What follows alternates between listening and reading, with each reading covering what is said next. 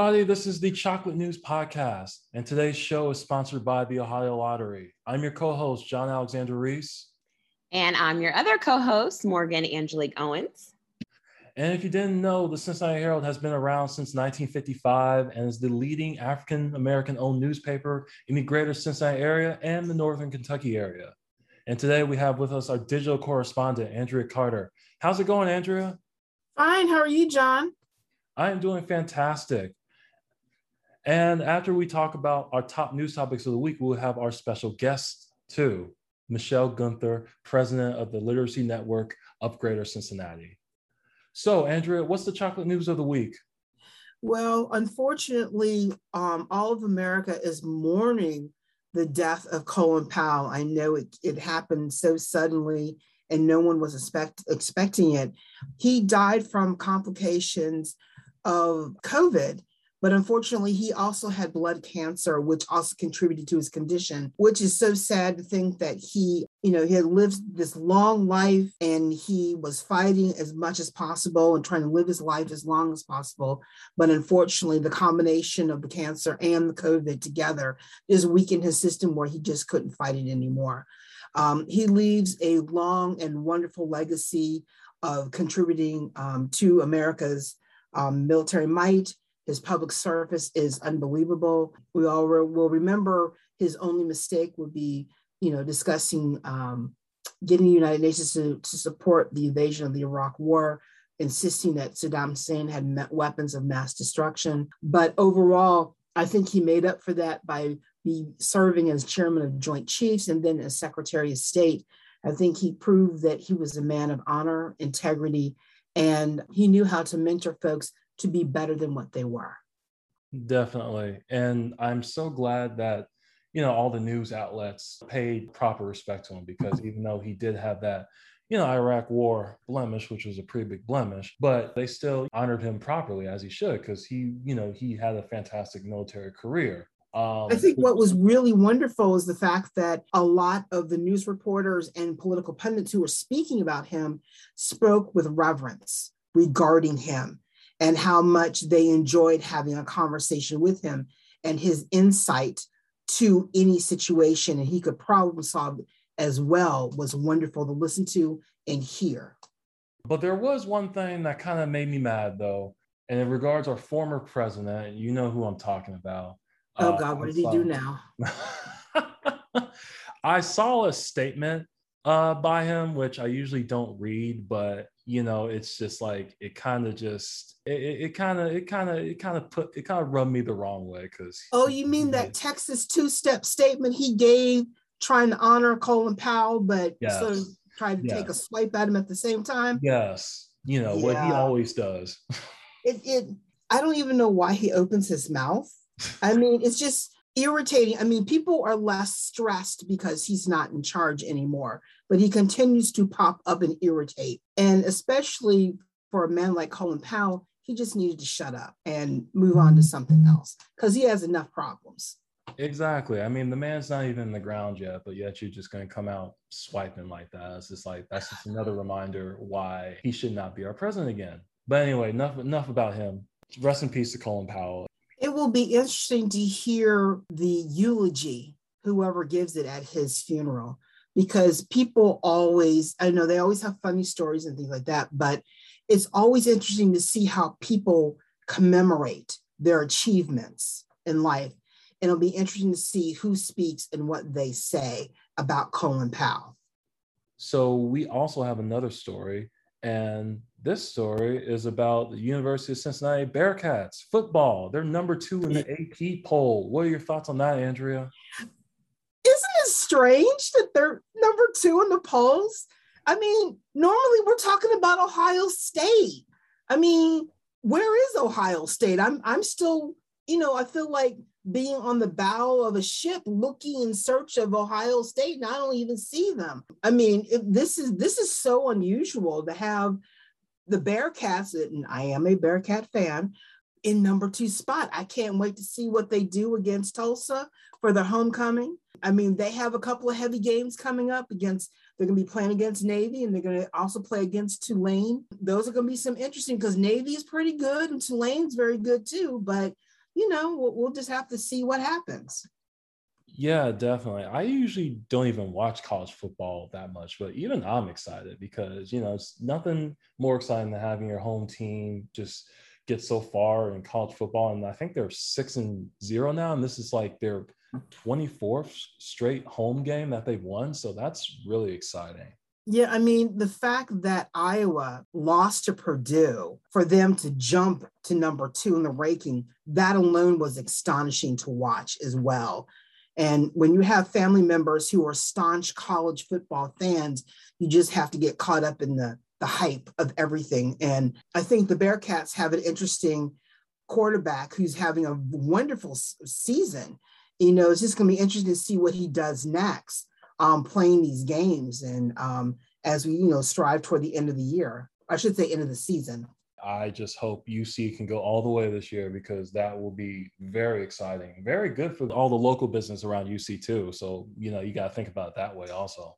Well, I think it's exciting that for once we're not rooting for the basketball team, we're rooting for the football team. And I think it's a nice change of pace, but also it hypes up the anticipation of what the basketball team is going to do.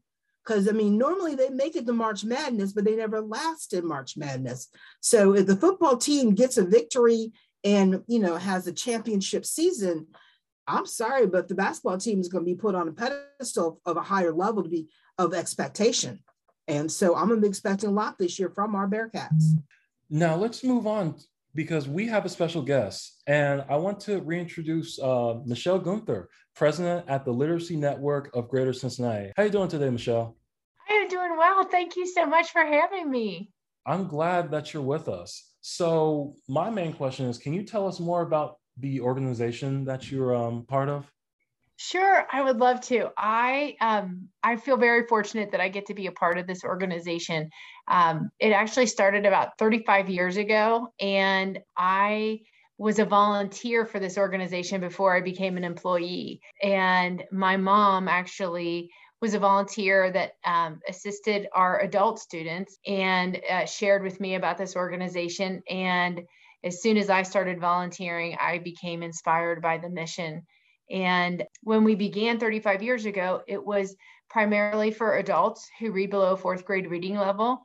But uh, over time, what we came to realize is that we really need to service both children and adults. And so over the years, before I got involved, they started to do school based programs.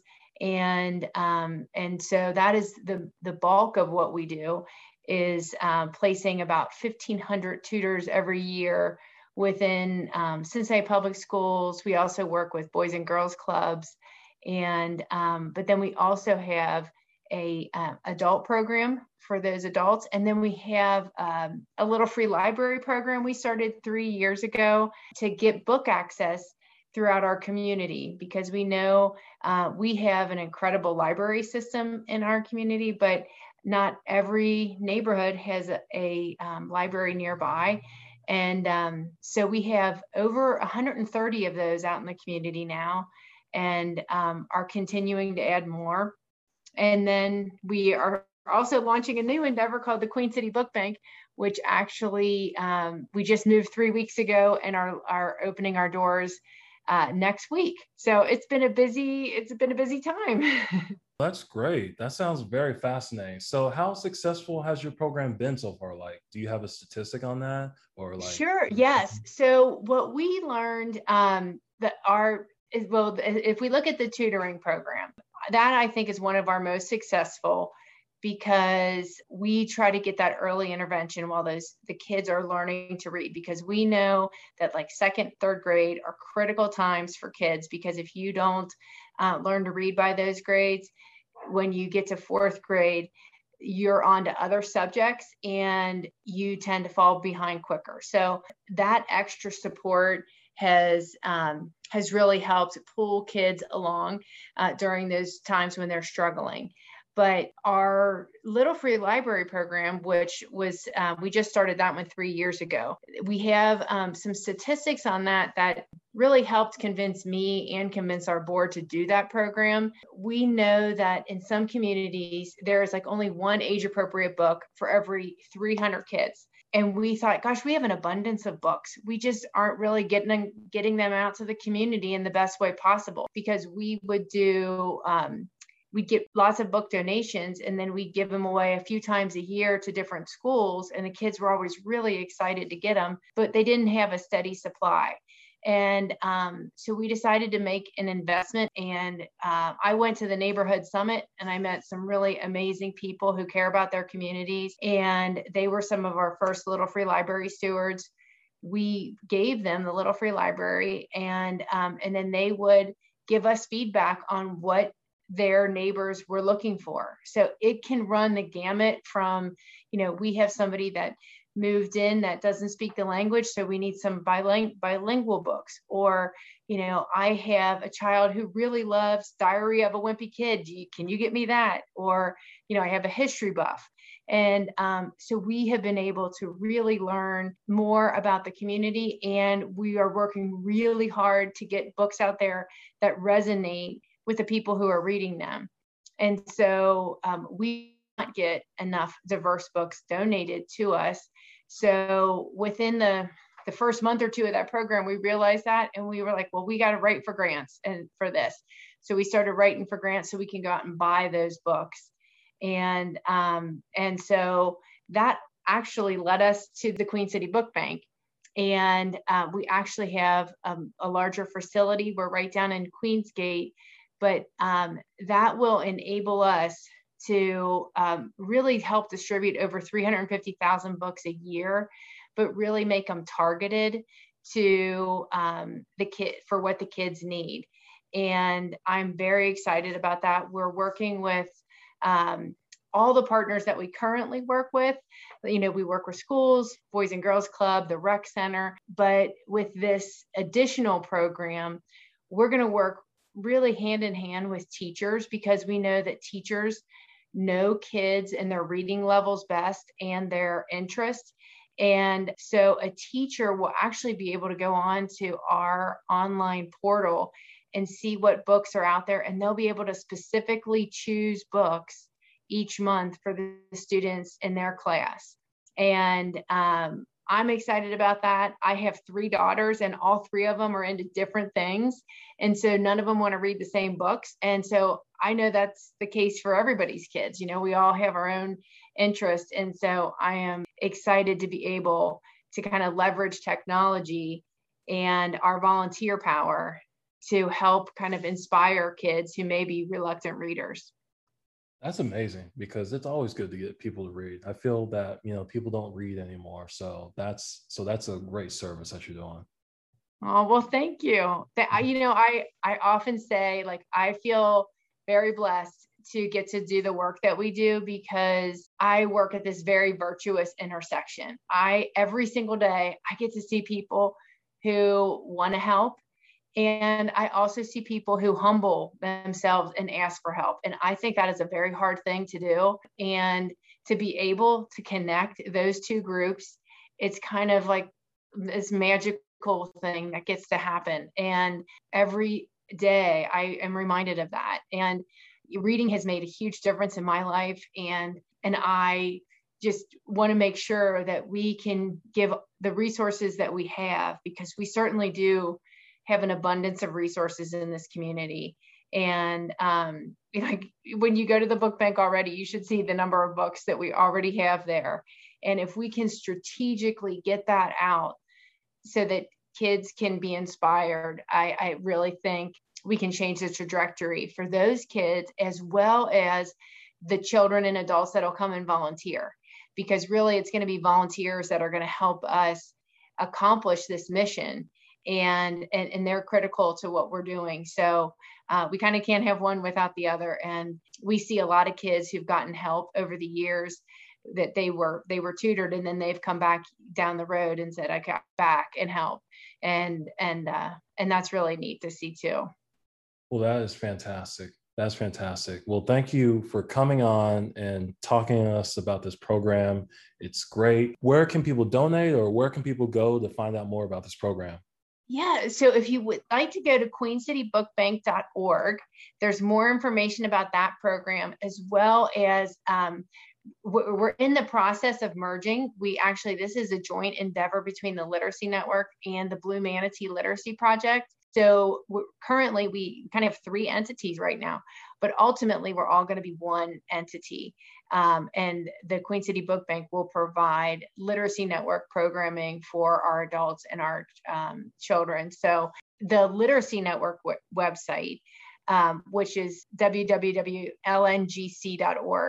is where they can get information on that adult program as well as all of our other legacy programming for children and uh, sorry it's a little confusing now that we have two of these websites but but hopefully by the end of march of 2022 we will uh, be all merged in one and we'll be kind of your one-stop shop for for literacy needs. And if we're not the one to provide it we can connect you to the right people as well. Well that sounds fantastic. Oh, well, thank uh, you so much for having me. Yeah, no problem. No problem. I, I this is so great. I, I love this program. It sounds fantastic. It's it's always good when you can get p- more people to read. I, I think that's fantastic. Oh, thank you. I agree. okay, well, that's it for the news section of our podcast. Uh, so take it away, Morgan, and hit us with some uh, lifestyle and culture.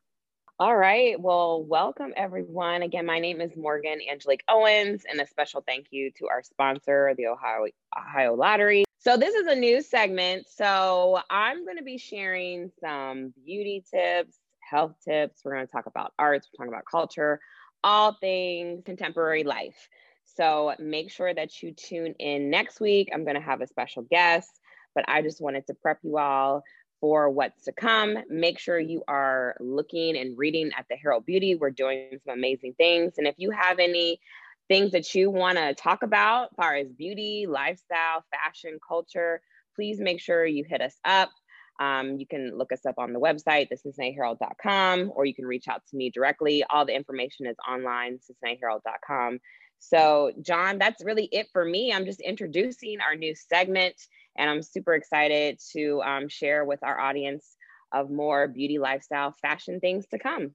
Well, I have to say, Morgan, you've been doing Herald Beauty section since uh, January, I believe. And yes. I have to say, it's been quite a treat to read that section every week. I mean, you have some amazing topics on there, stuff that I never even heard of, stuff, you know, I'm learning each week as you just introduce more things. It's mind blowing, really.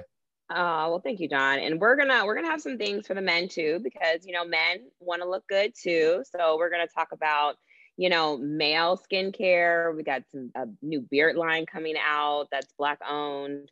Um, so men, don't think that we're leaving you out of the conversation. Um, and then, you know, John, we had our first event a month ago and it was amazing. Palmer's was our lead beauty sponsor and the people really seem to enjoy it. So we're very excited for what Herald Beauty is going to do in the future. Yes, and I can't wait to see all future podcasts with your section. It should be very, very exciting. Thank you. Okay, well, that's it for today's show. You can find more information about today's topics and past podcast episodes at www.thecincinnatiherald.com, the session newsletter, and on our social media. We're on Facebook, Twitter, Pinterest, Instagram, and LinkedIn. I know that's a lot, but you know, we have to be on social so you can keep up with us. And once again, I want to thank the Ohio Lottery for sponsoring this podcast. We greatly, greatly appreciate it. Oh, and also make sure to subscribe to our podcast on your favorite podcast app. We're on Apple, Spotify, Stitcher Radio, iHeartRadio, Amazon Music, Audible, and TuneIn Radio. I know that's a lot, but we got to make sure it's available everywhere so you guys can listen to it. And I also want to thank Andrea for talking about the news topics of the week. Thank you very much, Andrea. It was my pleasure. I'll see you again next time. And then once again, I want to thank our special guest, Michelle Gunther, for coming on and talking about books. Thank you very much. My pleasure. Thank you for having me. I'm John Alexander Reese. And I'm Morgan Angelique Owens. And have a good day.